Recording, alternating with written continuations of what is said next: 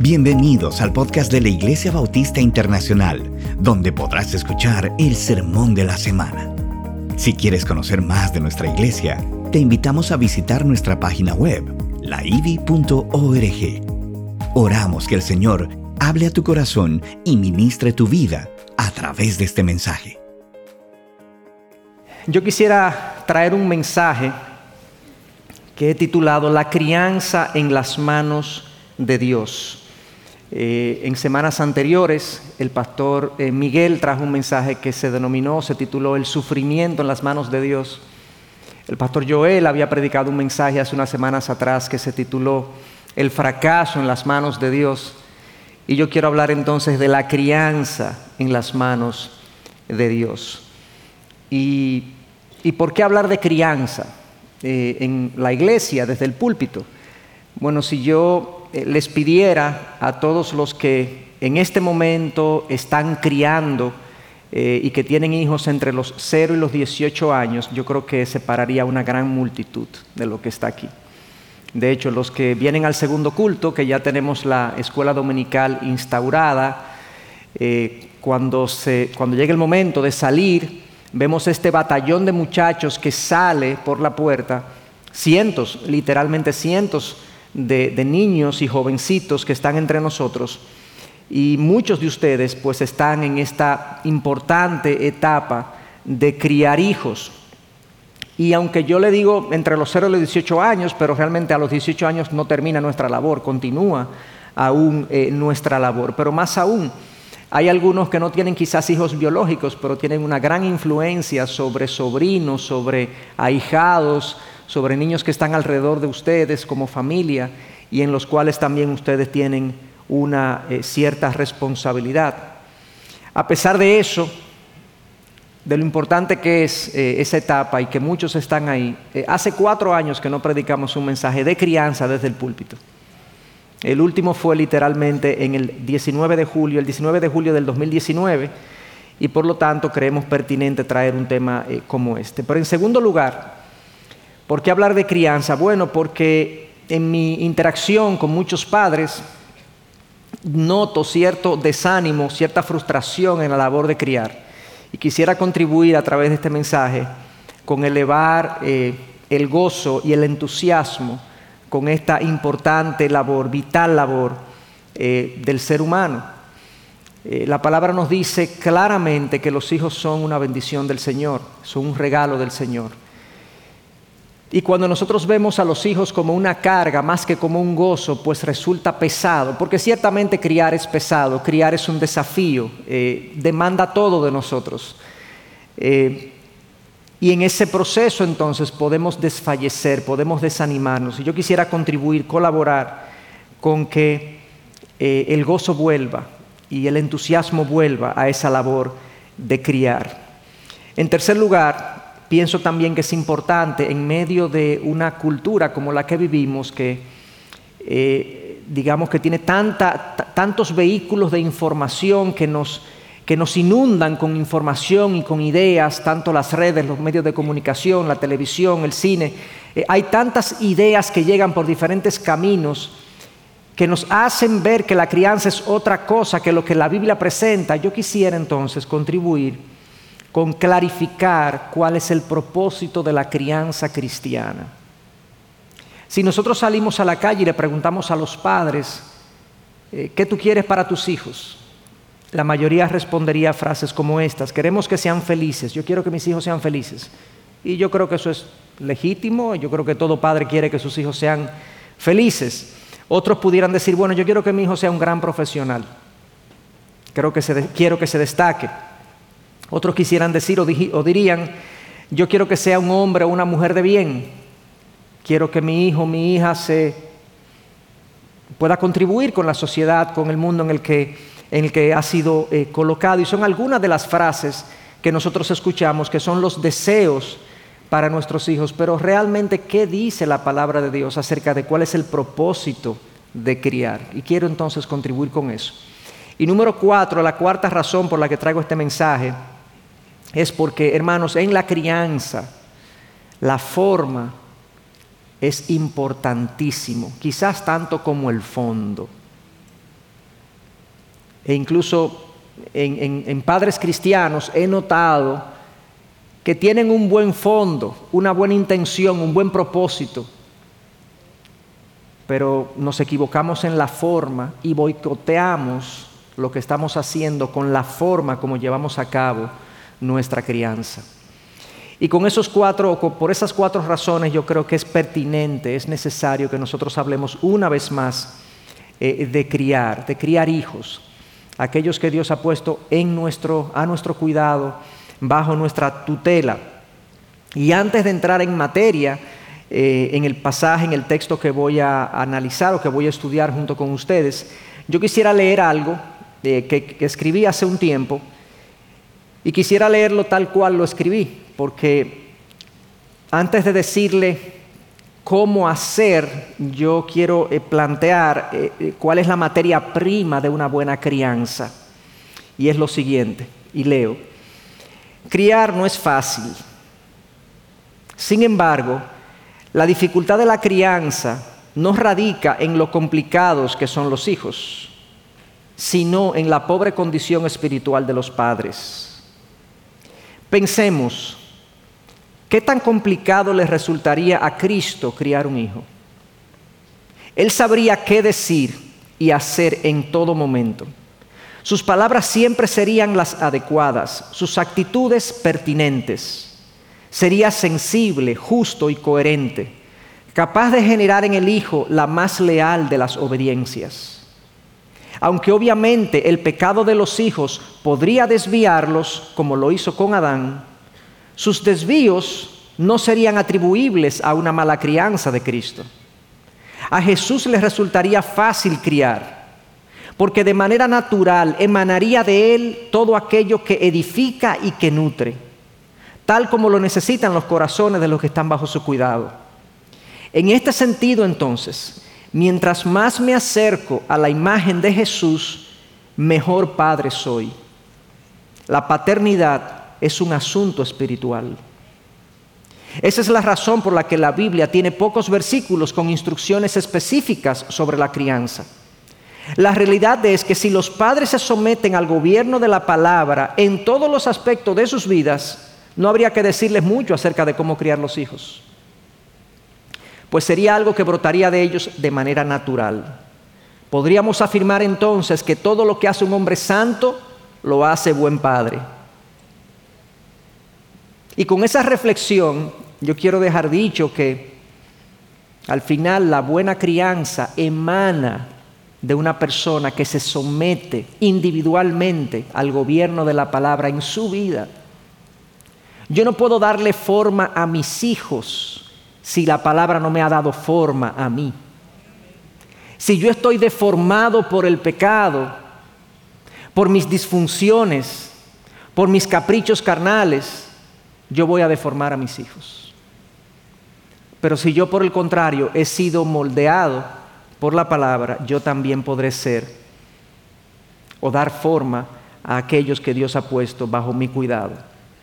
Entonces, dicho esto, yo quisiera entonces que hagamos uso de uno de los pocos versículos, como dije, que tiene la Biblia. Y es increíble, es cierto, que la Biblia tiene pocos versículos de crianza específicamente. Creo, quiero que hagamos uso de uno de ellos, y el que considero el más completo, que es Efesios 6.4. Eh, algunos de los que están aquí, que estuvieron conmigo el año pasado en un curso de crianza que dimos, verán algunas cosas similares, no todo, pero algunas cosas similares, pero dicen los académicos que la repetición es bueno para el aprendizaje. Entonces, vamos a repetir algunas cosas. Efesios 6:4, el versículo, como les dije, más completo, entiendo yo, que tiene la Biblia acerca de la crianza, nos dice lo siguiente, y ustedes, padres, no provoquen a ira a sus hijos, sino críenlos en la disciplina e instrucción del Señor. En el mensaje de hoy nosotros vamos a llegar eh, a la palabra críenlos. En un segundo mensaje vamos a completar en la disciplina e instrucción del Señor. O sea que son dos mensajes. Se los digo desde ahora para que no piensen que me voy a quedar a medio camino. Y ahí está resumida la labor de la crianza en padres cristianos. De hecho, si ponemos atención a ese pasaje, tiene, yo diría, los componentes, los ingredientes ideales para que se produzca una crianza cristiana. Y comencemos por el principio, como debemos. Lo primero que Pablo hace es que se dirige a los padres y les dice, y ustedes padres, él viene hablando a lo largo de su, de su carta y específicamente en el capítulo 5, Pablo ha hablado a los matrimonios. En el 5.22 le habla a las esposas que se sometan a sus maridos como al Señor. En el capítulo 5.25 le dice a los esposos que amen a sus mujeres como Cristo amó la iglesia y se dio a sí mismo por ella. Y es en ese contexto de un matrimonio que está funcionando que luego en el versículo 6, perdón, capítulo 6, versículo 1, le dice a los hijos, hijos obedezcan a sus padres porque esto es justo. Y le hace una promesa y le dice, para que tengas larga vida y demás, es el primer mandamiento con promesa. Y luego en el 6.4, entonces dice, y ustedes, padres, o sea que él está dando instrucciones a todos los miembros de la familia. Y a ustedes, padres, no provoquen a ir a sus hijos, sino críenlos en la disciplina y la instrucción del Señor. Esta primera palabra, padres, esta convocatoria que Pablo hace a los padres a criar, es una convocatoria a que estén presentes. Y el primer componente precisamente de la crianza cristiana es la presencia masiva, abundante, transformadora de los padres en la vida de sus hijos. La presencia, el estar ahí. En una ocasión, un padre que está siendo entrevistado eh, profesionalmente, pero le preguntan cómo es su vida familiar, y, él dice, bueno, cuando pensé en esa pregunta que me dijeron cómo era nuestra dinámica familiar, dice esta persona, él pensó, he visto a mis hijos crecer en pijamas. Haciendo alusión a que él pasa tanto tiempo fuera de la casa, que él básicamente veía a sus hijos cuando se acostaban y cuando se levantaban, después no lo veía y no interactuaba con ellos. Y muchos padres básicamente ven a sus hijos crecer en pijama, se lo encuentran en los, en los pasillos de la casa cuando uno va para un sitio y el hijo va para otro sitio. Y no hay realmente una relación eh, de mucho tiempo compartiendo los unos con los otros. Para todos nosotros es evidente que a menos que no pasemos tiempo significativo con nuestros hijos, nosotros no podremos ser una influencia importante en sus vidas. Eso yo creo que es algo obvio. Lo que influencia a una persona es lo que tiene presencia significativa en la vida de esa persona. Muchas veces los amigos tienen más influencia en la vida de nuestros hijos que nosotros mismos, o que precisamente muchas veces nuestros hijos pasan más tiempo con sus amigos que con nosotros como padres.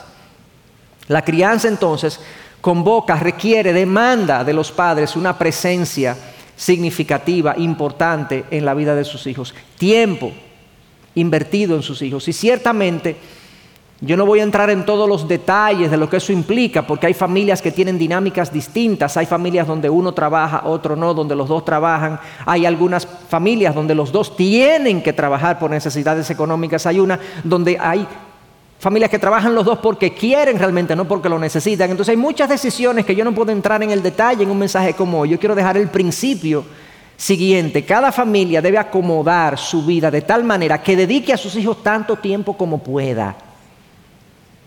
Esa es la idea.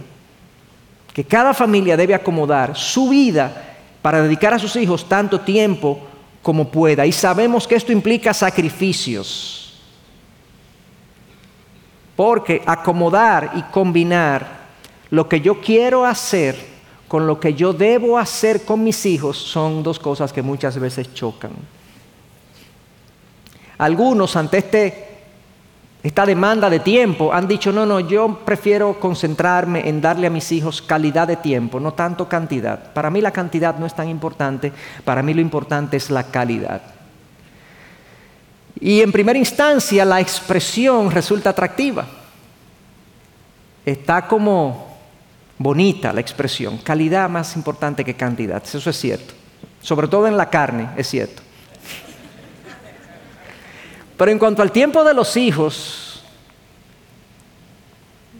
calidad implica cantidad. Increíblemente nuestros hijos necesitan mucho tiempo bueno. Necesitan las dos cosas. Ciertamente si le doy mucho tiempo y no es bueno, no sirve. Si le doy buen tiempo pero es poco, no sirve. Es mucho tiempo bueno. ¿Y por qué esto es así? Bueno, pensemos de la manera siguiente. La crianza es un proceso en el que se aprovecha cada oportunidad que presenta la vida para hacer lo que se requiere hacer. Si yo estoy presente en la vida de mi hijo y, se, pasa algo con mi hijo en el que él merece un aplauso por algo que hizo, yo tengo que estar ahí para darle ese aplauso. Idealmente. Sabemos que la vida no es ideal, no es perfecta. Si mi hijo hace algo que requiere una confrontación, que requiere una reprensión, yo tengo que estar ahí para reprenderlo.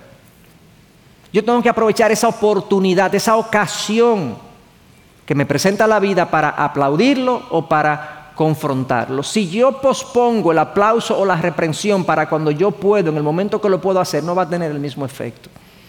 No va a producir la misma impresión en el Hijo. Y esa es la primera razón por la que idealmente debo estar presente tanto como pueda para poder aprovechar la mayor cantidad de oportunidades que la vida me presenta. Pero no solamente eso, la cantidad también es importante por lo siguiente. Cuando yo tengo poco tiempo para dedicarlo a mis hijos, la crianza tiende a desbalancearse.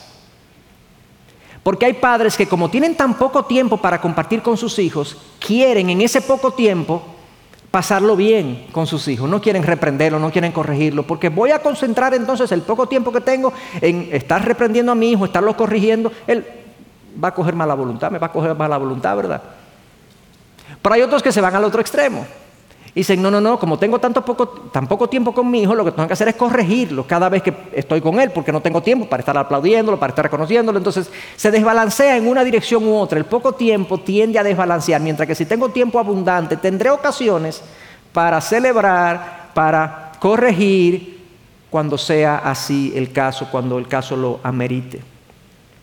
Pero no solamente eso, entonces hay una tercera razón por la que el mucho tiempo es necesario y es que alguien decía que en las tempranas, eh, en las tempranas etapas de la vida, amor se deletrea T-I-E-M-P-O,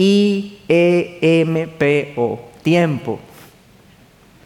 La forma como un hijo pequeño sobre todo percibe el amor de su padre, el interés de su, de su madre, es cuando ese papá y esa mamá tienen tiempo con su hijo. Cuando el papá y la mamá no están ahí, el hijo lo que percibe es no me quieren. Usualmente, generalmente. Entonces, la cantidad es tan importante como la calidad. Y sobre todo, como decía, en las tempranas eh, etapas de la vida. Es durante esas primeras, yo diría los primeros 10, 12 años de la vida, cuando se forjan esos lazos afectivos, esos puentes de comunicación que luego sirven en las posteriores etapas del desarrollo de nuestros jóvenes para hablar con ellos, para que ellos tengan confianza en nosotros. Si no he formado en los primeros años de la vida esos lazos afectivos, si mi hijo no tiene claro que él me importa, que yo estuve ahí con él, que yo le celebré sus triunfos, que yo le reprendí sus errores, si yo no estuve ahí para él, a los 12, a los 13 ya él no está ahí para mí. Increíble. Y dicho sea de paso, entonces, Ciertamente la presencia física es importante, necesitamos mucho tiempo del bueno, pero quiero hacer una salvedad de que mi presencia debe ser más que física, evidentemente. Es muy fácil yo estar en el mismo espacio con mi hijo, pero estar conectado a un celular, o tenerlo a él viendo una pantalla, sin yo compartir con Él, sin yo interactuar con Él, sin yo saber qué Él siente, qué Él está pensando, qué Él quiere. Obviamente no todo el tiempo que estemos con nuestros hijos vamos a estar hablando de manera profunda. ¿Y cuáles son tus, tus más profundos deseos? ¿Cuáles son tus aspiraciones, mi hijo, de siete años? ¿Cómo tú te ves en los próximos 20 años? Obviamente, eso lo va a abrumar, lo va a abrumar. Pasará como recientemente pasó con un hijo mío que fuimos de viaje, como 10 días, salimos con unos amigos, estábamos de viaje con mi hijo adolescente y ya como en el día 9, él nos dijo con mucha honestidad y que necesito compartir con adolescentes. porque porque la, toda conversación en ese viaje nosotros con él, él estaba solo, o sea, él se fue solo con nosotros, eso fue un regalo de cumpleaños que le dimos con una pareja de amigos, entonces, bueno, con Carlos y Odris andábamos de viaje. Y como que cada, en cada almuerzo, en cada desayuno, era como una conversación profunda. Y él decía, yo necesito compartir con los... Entonces, claro, habrá momentos para todo, pero la idea es que la presencia tiene que ser más que física. Yo tengo que lograr, idealmente con mi hijo, una conexión emocional. Eh, a su nivel, cuando están pequeños, quizás jugar con ellos, hablar de sus temas, celebrar con ellos lo que a ellos les gusta, que, que él se dé cuenta que su mundo me importa. En mi caso, yo he hecho mucho uso del deporte para compartir con ellos. Practicamos los mismos deportes, practicamos tenis juntos, practicamos otro deporte de frisbee juntos, y eso me ha permitido a mí eh, interactuar con ellos. Busca los puntos en común con tu hijo y comparte con ellos a su nivel, cosas que ellos disfruten. Pero también vamos a necesitar no solamente una conexión emocional, vamos a estar ahí presentes para darle dirección moral. Ellos necesitan saber lo que está bien y lo que está mal. Hay imágenes, hay películas, hay series que tenemos que decir, no, no, eso no. ¿Y por qué, papi? Tenemos que explicarle. A veces nuestra dirección moral es preventiva advertimos un peligro y decimos, no, no, no pensamos que tú debas ir ahí. Por esta y esta razón. No pensamos que esta amistad te convenga por esta y esta razón. Necesitamos ejercer nuestra autoridad que Dios nos ha conferido. Dios nos ha delegado una autoridad sobre ellos y le ha dicho a ellos, obedezcan a sus padres. Y nosotros entonces tenemos que confiadamente, sin intimidarnos, ejercer nuestra autoridad. Decirles no mío. A veces hay que decir no. Entonces la dirección moral muchas veces es preventiva, advirtiendo los peligros, pero muchas veces es correctiva. Ya hicieron lo malo y tenemos entonces que reprenderlos, corregirlos, disciplinarlos de la manera que proceda en proporción a la falta. Mucho cuidado con eso, de desproporcionar la, la corrección. Entonces, además de la conexión emocional, necesitamos una dirección moral, estar presentes moralmente en la vida de nuestros hijos, pero además de eso necesitamos estar presentes espiritualmente en la vida de nuestros hijos. Ellos deben recibir de nosotros instrucción espiritual. Cuando ellos tengan frustraciones en la vida, tenemos que conducirlos a Dios. Cuando ellos tengan ansiedad en la vida, tenemos que orar con ellos. Cuando ellos hayan pecado, tenemos que conducirlos al Redentor. No es la iglesia, no somos aquí la iglesia los responsables de la formación espiritual de nuestros hijos. La iglesia contribuye, colabora, les ayuda, pero ustedes, padres, son los primarios responsables de que sus hijos conozcan al Señor. Y sepan cuándo en sus vidas y cuándo en la vida Dios debe estar presente, obviamente en todo. Entonces la paternidad va a incluir, mi presencia va a incluir un intento de conectarme emocionalmente con ellos. Mi presencia debe incluir una dirección moral, preventiva o correctiva. Mi presencia también debe contribuir con nutrirlos espiritualmente a ellos. Y esos aspectos increíblemente conectados es que funcionan. Cuando tú no te conectas emocionalmente con tu hijo, tú no juegas con él, tú no compartes con él, tú no entras en su mundo, él no se ríe contigo, él no, él no te ve a ti como alguien cercano, cuando tú no te conectas emocionalmente con tu hijo, él no va a atender tu dirección moral. Él no te va a hacer caso en el consejo espiritual que tú tengas que darle. ¿Por qué te va a hacer caso en el consejo espiritual o moral si tú, según en su percepción, tú no estás interesado en él? Entonces tiene que haber una conexión entre una cosa y otra. Pero lamentablemente es frecuente que los hijos respondan con rebeldía a nuestras instrucciones, a nuestras correcciones, porque nosotros no le hemos mostrado nuestro afecto de manera abundante a través del tiempo y la conexión que tenemos con ellos. Y se resienten y se rebelan contra nuestras instrucciones. Entonces, dicho eso, algunos puntos de aplicación que yo quisiera en este primer punto de presencia abundante, significativa en la vida de nuestros hijos. ¿Estoy yo haciendo mi mejor esfuerzo para pasar el mayor tiempo posible con mis hijos. Cuando mis hijos requieren de mí tiempo o requieren de mí algún sacrificio, ¿los reciben gustosamente o ellos los reciben con gestos de hastío y pesadez? Óyeme, pero de muchachos. óyeme, pero estoy viendo mi película, espera tu momento. Soy un padre o una madre física, emocional, moral y espiritualmente presente.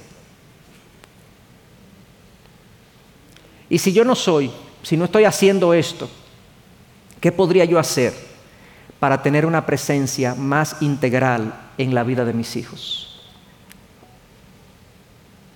Ese es el primer punto de aplicación que se deriva de la expresión padres de Pablo. Y ahí podemos hacer muchas cosas más, pero quiero dejarlo ahí por el momento, o decir muchas cosas más.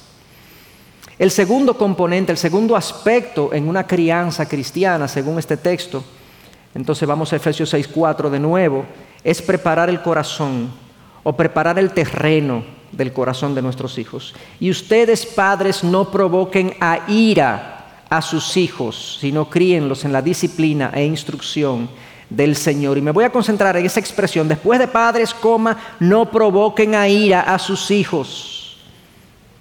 Qué, qué expresión tan, que tiene tantas implicaciones para la labor paterna. A veces yo pienso en la crianza eh, análogamente eh, y la comparo con la agricultura. Es como, es como cultivar. El agricultor tiene una serie de tareas que hacer y así como el agricultor, los padres están supuestos a sembrar en la mente y en el corazón de sus hijos las verdades, los principios y las experiencias que con el tiempo darán fruto.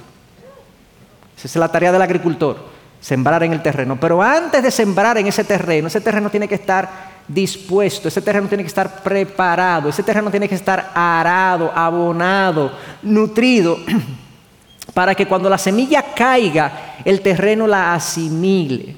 ¿De acuerdo? Tal y como sucede con la agricultura, se requiere entonces de una buena semilla, pero también resulta indispensable un buen terreno, uno que haya sido preparado para recibir la semilla. Y eso es lo que yo entiendo que Pablo hace en esta frase, con esta frase de Efesios 6:4, de no provocar a ira a nuestros hijos. Hijos irritados contra los padres están indispuestos hacia los padres. Y entonces la siembra que hagamos en ellos, de lo que querramos sembrar, no se asimila, no da fruto. Es como sembrar una semilla en un terreno malo porque su ira y su resentimiento contra nosotros los indispone y rechazan la enseñanza nuestra. Es como, eh, eh, sería equivalente a que el agricultor dañe de manera intencional el terreno en el que va a sembrar la semilla. Cuando nosotros tenemos actitudes, formas eh, y maneras de proceder con nuestros hijos que los incitan a la ira contra nosotros, es análogo a que un agricultor dañe el terreno en el que va a sembrar la semilla. En los tiempos de Pablo, esta instrucción resultó increíblemente chocante. Cuando él dice que a los padres que no lleven a la ira a sus hijos, esto fue chocante porque la cultura dominante, que era la cultura greco-romana, tenía una forma de funcionar muy estricta con los hijos.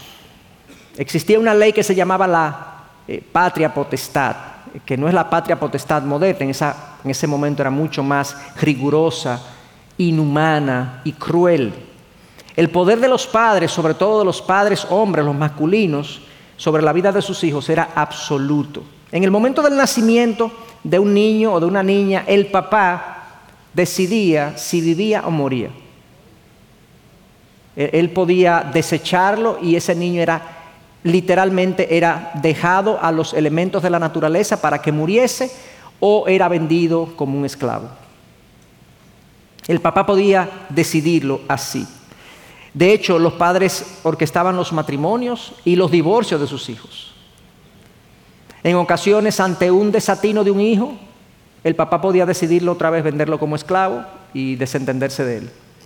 Así de cruel, de inhumana era esa ley. Entonces, este mandato en esta cultura grecorromana de no provocar a ira a los hijos resultaba culturalmente hablando revolucionario y familiarmente hablando transformador. El Evangelio entonces le ordena a los padres, porque está en imperativo, le ordena a los padres que tengan en cuenta cómo se sienten sus hijos. No provoquen a ir a sus hijos. En otras palabras, leído de otra manera, estén atentos a cómo sus hijos se sienten con ustedes, en cómo ustedes están llevando a cabo la labor de criar. Esto nos convoca a nosotros como padres, no solamente estar presentes, sino a estar presentes de manera sensible atenta, con cuidado. Y ese mandato de no provocar a ir a los hijos, los padres podemos desobedecerlo de dos formas, o podemos mal aplicarlo, mejor dicho, de dos formas. Por un, por un lado, hay padres intimidados con sus hijos. No quieren provocarlo a ira o a molestar a sus hijos en lo absoluto. Ojo, hay veces que nuestra labor de padres hará que nuestros hijos se molesten con nosotros. Porque sus corazones son egoístas y a veces son rebeldes. Y nosotros podemos estar haciendo las cosas bien y nuestros hijos airarse con nosotros. No es de eso que Pablo está hablando, no es que evitemos la molestia de nuestros hijos a cualquier precio, no es de eso que Pablo está hablando. Porque vuelvo y digo, habrá ocasiones en las que nuestros no y nuestra reprensión que corresponde como padres implicará que ellos se molesten. Es a otro tipo de molestia. Es a una molestia producto de nuestros pecados contra ellos que los incitan de manera justa a molestarse contra nosotros. Como cuando alguien peca contra ti, cuando alguien te agrede, cuando un motorista se te mete en el medio. Ahí todo el mundo se relaciona. Entonces, pero hay padres que están intimidados con sus hijos. Eso le pasó en una ocasión al sumo sacerdote de Israel, eh, llamado Elí, y su historia nos es relatada en segunda de Samuel, perdón, en primera de Samuel, capítulo 2 en adelante, sobre todo lo que tiene que ver con sus hijos. Samuel, perdón, Elí tenía dos hijos y eran dos bandidos. Eran dos bandidos. La palabra los describe como indignos que no conocían al Señor. Y ante su pecado, Elí, su padre, no los confrontó, no los reprendió, no los disciplinó, se lo, se lo dejó pasar. Yo no sé las razones, no dice la palabra por qué lo hizo Elí. Quizás estaba intimidado. Pero en un momento dado, entonces Dios confronta a Elí con esa falta como padre, le dice, tú no has confrontado a tus hijos y tú has honrado a tus hijos más que a mí, le dice Dios. Tú has honrado a tus hijos más que a mí. Y Dios trae un juicio contra la casa de Elí y sus dos hijos mueren y Elí muere cuando se entera de que sus hijos murieron. Literalmente, primera de Samuel 1.13 dice que el problema de Elí fue que no los reprendió tenía miedo posiblemente de, corregir a sus hijos, de, de hacerles pasar un mal rato.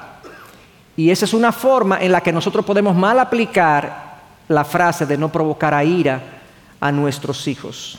Miren este comentario bíblico al respecto, que me pareció muy atinado en la manera como aborda este asunto. Dice, en algunos hogares el peligro se encuentra en el extremo opuesto al exceso de rigor.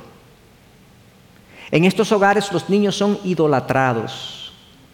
No solo su comodidad y bienestar, sino también sus sentimientos y caprichos se convierten en la ley de la casa.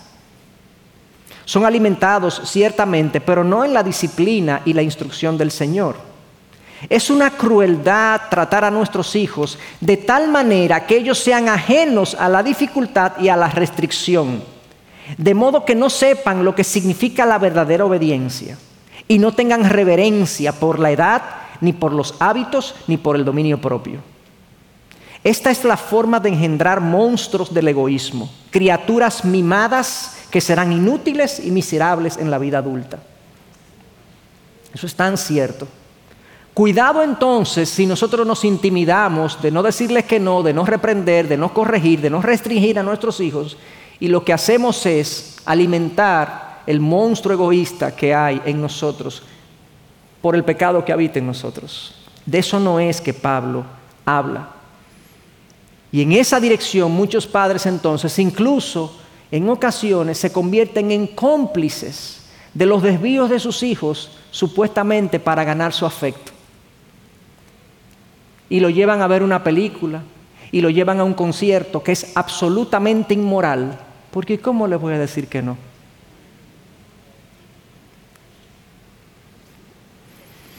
Dios nos pedirá cuentas, como se las pidió Elí. Pero por otro lado, hay padres intimidados, y hay padres desobedientes a este mandato. Se supone que no debemos provocar a ira a nuestros hijos, pero hay padres que sencillamente no les importa o les importa poco la forma como sus hijos se sienten con la crianza. Ellos le dan para allá. Son padres que no admiten que sus pecados personales y desatinos como padres, con justa razón, irritan a sus hijos. Estos padres que son desobedientes a este mandato piensan que el hijo siempre tiene que acomodarse al papá. El papá nunca se acomoda al hijo. ¿Qué es eso? ¿A dónde te habitó eso? Que el muchacho, el papá, es que dice todo. Te malo, te bien, el papá es el papá. ¿Pero qué es esto? Y hay muchas razones por las que un hijo puede justamente molestarse, irritarse, indisponerse contra sus padres. Y yo pudiera hacer una lista muy larga, pero yo, yo quisiera mencionar cuatro categorías categorías, no, cosas específicas, pero categorías, y mencionaré algunas cosas específicas. En primer lugar, un hijo estaría justamente irritado contra su papá cuando su papá o su mamá se muestra indiferente. La indiferencia paterna irrita a los hijos. Cuando aparentemente lo que el hijo hace, no hace, lo que es, lo que siente, no le importa tanto al papá o a la mamá. Hay poco tiempo para el hijo, cuando el hijo pide alguna, alguna atención de parte de papá y mamá, papá y mamá siempre están cansados, siempre están irritados, siempre están sensibles, siempre están ocupados en algo más importante que su hijo. Y yo diría como padre, y siendo objetivos y humildes, ciertamente, cualquiera de nosotros nos, nos irritaríamos con alguien que está supuesto a poner atención en nosotros y no se muestra interesado. Pero además de la indiferencia, también dentro de muchos hogares hay un trato injusto. Injusto. Hay padres que son injustos, o habemos padres que somos injustos con nuestros hijos. A veces la injusticia se manifiesta con una desproporción en la disciplina aplicada. Un hijo hizo algo que merece reprensión y la disciplina aplicada es desproporcionalmente grande con respecto a la falta cometida. El hijo se siente aplastado. Ustedes conocen el famoso refrán, que no es un refrán, es una norma, instrucción bíblica de ojo por ojo y diente por diente, ¿verdad? Algunos piensan que eso es una licencia para la venganza ojo por ojo y diente por diente, así era, pero eso no es una licencia para la venganza. ¿Ustedes saben por qué se dio la instrucción de ojo por ojo y diente por diente? Porque en los tiempos antiguos, en el pueblo de Israel, se presentaban algunos conflictos y diferencias entre la gente. Y por ejemplo, había alguien que le robaba una oveja al vecino y el vecino venía y le mataba un hijo. Pero eso es injusto. Y Dios dijo, no harás así. ¿Te robaron una oveja? Bueno, que te devuelvan una oveja, pero le maté un hijo. ¿Te afectaron un ojo? No, no, le quité la vida y le corté la cabeza. No, no, un ojo, tú, le, tú le... un ojo con un ojo. o sea, Dios no está dando licencia para la venganza. Dios lo que está diciendo es que tú tienes que ser justo en tu reacción, proporcional en tu reacción. Y muchas veces en, las, en los hogares estamos así, oveja por vida. Y los padres reaccionamos de una manera aplastante hacia nuestros hijos. Claro, ellos no pueden hacer nada. Están ahí, dependen de nosotros. ¿Qué van a hacer? Pero sí lo que hacen es que se irritan y se indisponen y se encalla su corazón contra nosotros. Y entonces cuando nosotros queremos que ellos nos obedezcan, no lo hacen. Porque hemos sido injustos con ellos. Desproporcionalmente Hemos sido desproporcionados en nuestra corrección. El favoritismo también es una injusticia en los hogares, en muchos hogares. Hay uno, hay un hijo que es más bien portado y ese se lleva todos los honores. y el otro es menos bien portado y este se lleva, no se lleva ni un solo honor aunque lo merezca. El favoritismo genera también eso. Y en tercer lugar yo quería mencionar este concepto de la impertinencia paterna. Eh, miren, miren cómo es que nacen nuestros hijos. Nuestros hijos nacen con pecado en su corazón. Estamos, de acuerdo con eso, ¿verdad? Son seres pecadores. Ellos van a tender a la desobediencia, al egoísmo, al orgullo, al insensatez. Estamos de acuerdo con eso. Tú eres así, yo soy así y nuestros hijos son así. Entonces tú tienes que incorporar eso y tú sabes que tus hijos van a portarse mal porque ellos son pecadores, simplemente. Ahora, además de la naturaleza pecadora que necesita ser reprendida y corregida, ellos además son inmaduros.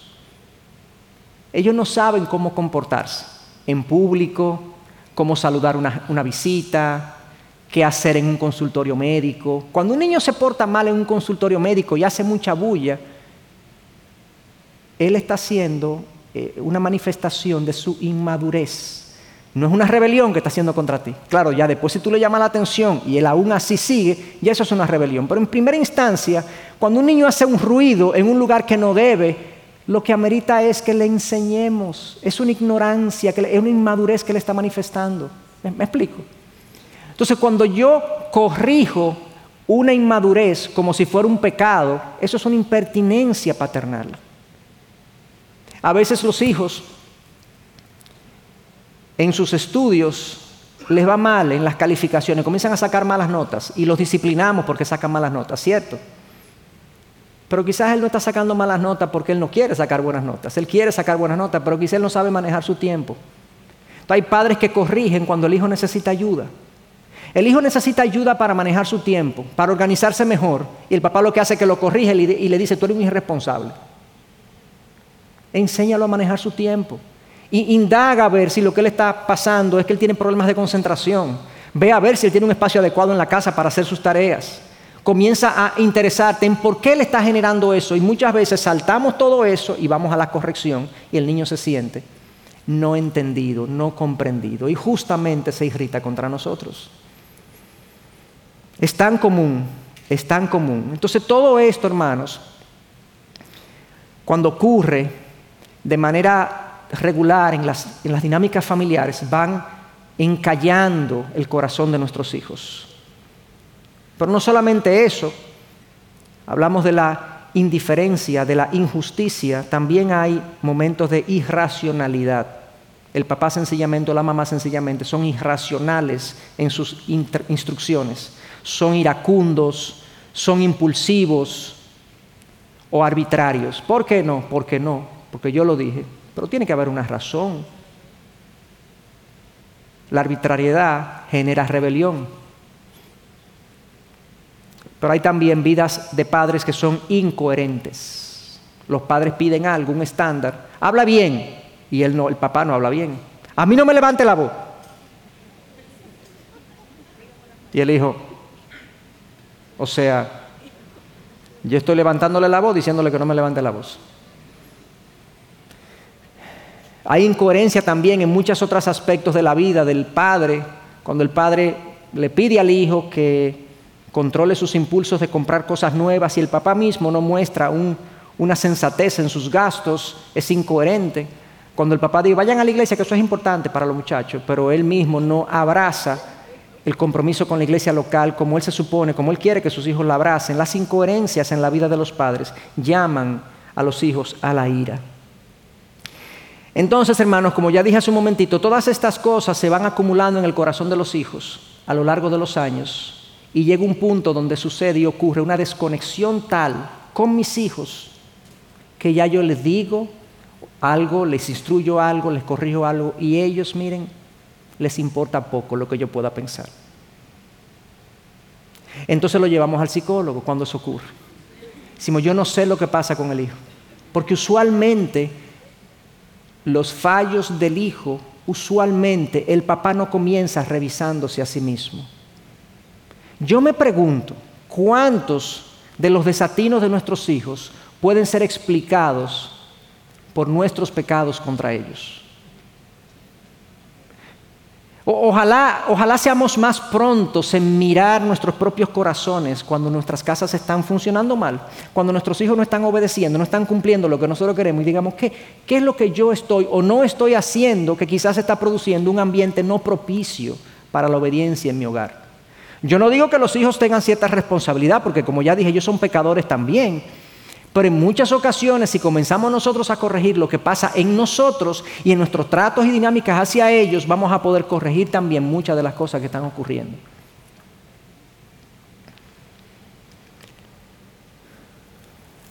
Y esa es una triste realidad, hermanos. Algunas preguntas y puntos de reflexión también, como en el primer punto de la presencia. Lo primero que debo decir es que no hay padres perfectos. Algunos tendremos incoherencias, cometeremos injusticias, seremos indiferentes en cierto grado. Algunos tendremos algunas proporciones de estas cosas que yo señalé, pero la idea es que todos nos propongamos crecer como padres y mejorar la forma como nosotros nos relacionamos con nuestros hijos de tal manera que ellos no tengan excusas para ellos someterse a nuestro liderazgo y a nuestra autoridad. Ojalá todos tuviéramos la actitud del salmista en el Salmo 139 cuando dijo, versículo 23, escudriñame, oh Dios, y conoce si hay en mí, perdón, y conoce mi corazón, pruébame y conoce mis inquietudes, y ve si hay en mí camino malo, y guíame en el camino eterno. Derivado de ese versículo, yo me pregunto, ¿hay algo que corregir en tu dinámica familiar con miras a sacar la, la maleza del corazón de tus hijos? Revísate. ¿Habrá algo por lo que tengas que pedirle perdón a tus hijos? ¿Habrá algo que, que tú te sientes con tus hijos y le digas, mi hijo, perdóname, yo he sido injusto contigo? Yo, no, yo he sido indiferente contigo, yo me he dado cuenta, perdóname, yo quiero mejorar. No lo voy a hacer de la noche a la mañana, mi hijo, pero por lo menos quiero que sepa que lo admito y quiero cambiar y quiero mejorar eso. ¿Tú te atreverías a preguntarle a tus hijos, hijos, ¿Hay algo que ustedes me quieran decir con respecto a cómo nosotros, papá y mamá, estamos llevando la casa, a cómo nos estamos relacionando con ustedes? Es una pregunta valiente y proponte no hablar, escuchar. No te justifiques, escucha, piensa, medita, reflexiona. Aún si los hijos ya son adultos, quizás hay cosas que reparar, heridas que cerrar. Ese es el segundo aspecto que yo quería notar. El primero es presencia, abundante, significativa en la vida de nuestros hijos. Número dos, preparar el terreno, eh, eh, advertir que nuestras acciones pueden provocar ira e indisponer a nuestros hijos. Tengamos cuidado con eso. Pero hay un tercer componente y este es el último. Devoción le he llamado a este tercer componente o aspecto de la crianza cristiana. Efesios 6:4, lo leo de nuevo, y ustedes padres no provoquen a ira a sus hijos, sino críenlos en la disciplina e instrucción del Señor. Eh, Pablo ya nos ha dicho en no provocar a ira a nuestros hijos lo que se conoce como el mandato negativo de la crianza. Eso no lo hagas. No hagas eso. Trata de que tus hijos no se airen contra ti de una manera justa. O sea, si se airan contra ti, que sea por su pecado, pero no por algo que tú hayas hecho. No hagas eso. Pero luego pasa al mandato positivo de la crianza. Si no, críenlos en la disciplina y la instrucción del Señor. Ese es el mandato positivo de la crianza. Y la palabra críenlos está cargada de significado y de implicaciones para los padres. Cuando nosotros vemos esa palabra en el original significa nutrir, proveer, suplir todo lo que el hijo necesite para su crecimiento y desarrollo como persona, para llevarlo a la madurez. Eso significa la palabra criarlo. Pablo da ese mandato a los padres de que no provoquen a ir a sus hijos e inmediatamente dice, si no, críenlos. Esa palabra si no es un alto, es un fuerte contraste con lo anterior. Si tú tenías una crianza que provocaba la ira, un fuerte contraste es criarlo. Y esta palabra criarlo y ese contraste que hace, si no, háganlo de una manera totalmente diferente. Por el contrario, estimulen a sus hijos. Es básicamente lo que está, lo que está diciendo. La labor ordenada por Pablo de criar a nuestros hijos se aleja marcadamente de todo aquello que produce o incita la ira en ellos. Se debe alejar marcadamente de eso. Sería una crianza como enfocada en tratar de producir en el hijo el estímulo a la obediencia, liderarlo en la obediencia. que él se ve estimulado, exhortado a hacerlo bien. La labor de criar entonces debe ser hecha de una manera que invite a la obediencia y por eso yo he denominado ese eh, aspecto de la crianza en este pasaje devoción. Porque la devoción implica un sentimiento profundo de respeto y admiración inspirado por la dignidad. Imagínense un papá inspirado por la dignidad de su hijo. Nuestros hijos son almas que Dios ha puesto en nuestras manos, creados a la imagen y semejanza de nuestro Dios. Padres inspirados por la dignidad de este ser que ha sido puesto bajo mi cuidado. A eso me refiero con devoción. Cuando Juan Calvino, el gran reformador, tradujo este verso, él tradujo esta palabra, críenlos como sean amablemente atesorados los hijos.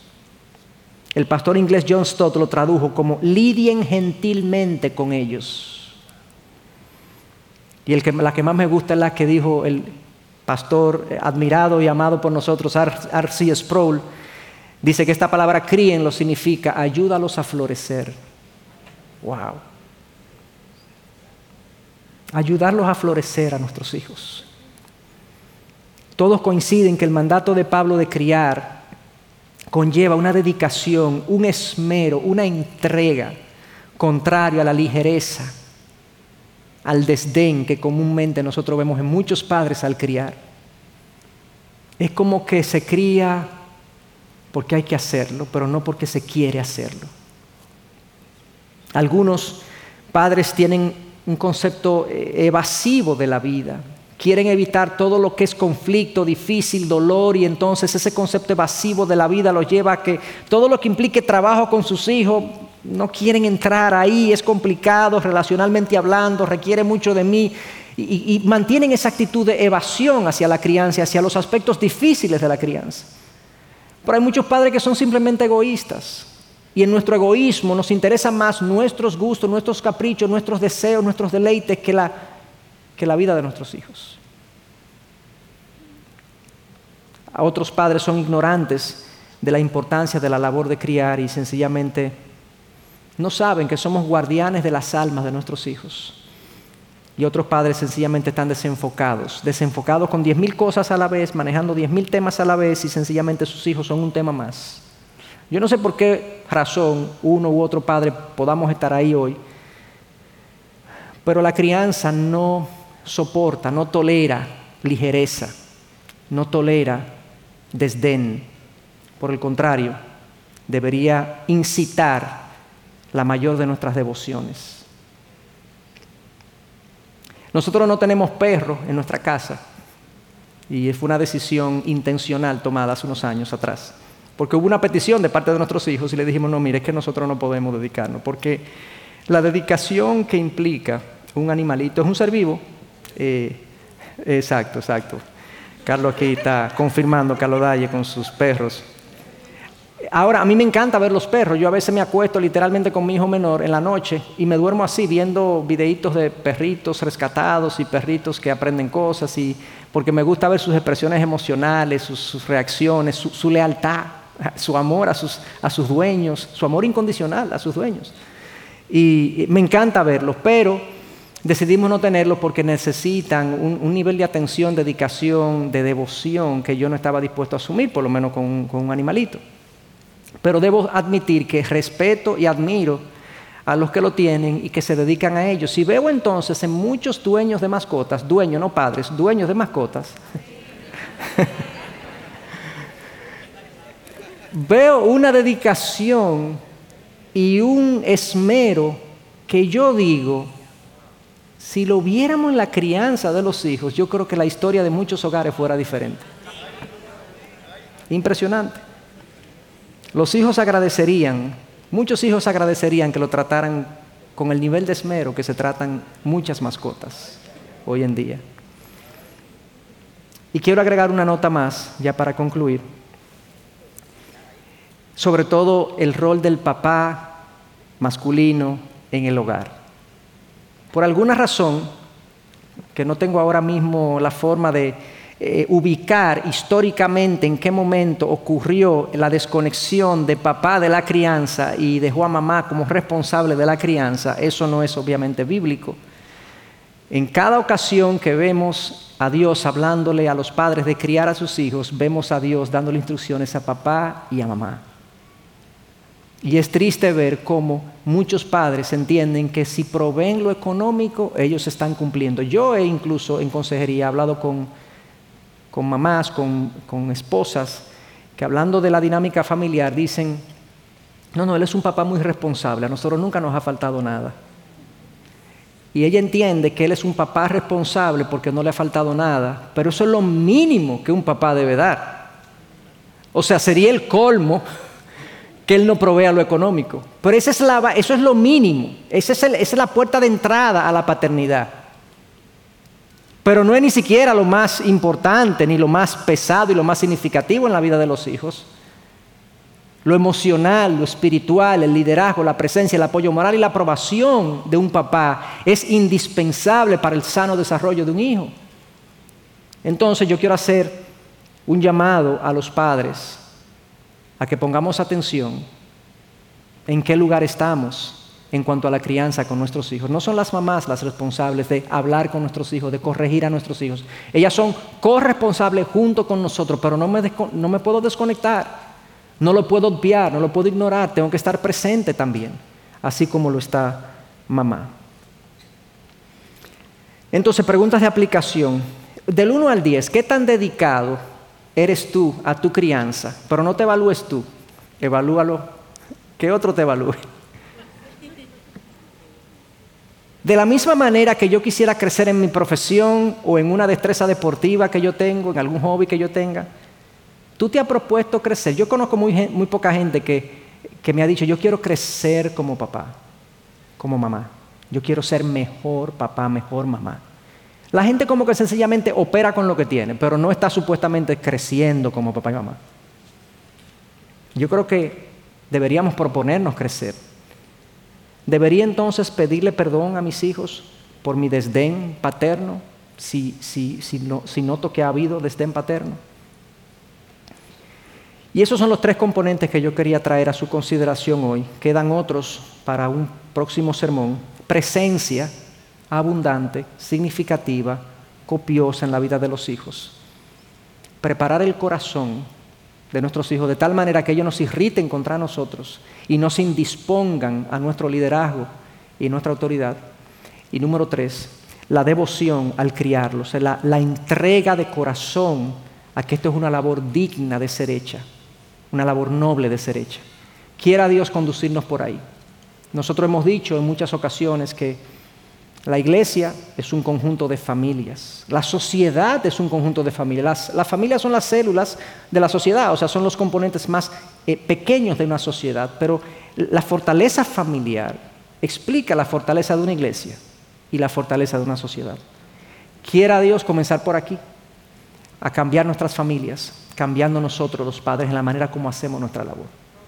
Vamos a orar. Señor, te alabamos y glorificamos en este, en este día, en esta hora, Dios, y te damos gracias por tu palabra, la, abundancia que ella tiene, la riqueza que ella tiene para conducirnos por senderos de verdad y de, y de alimento.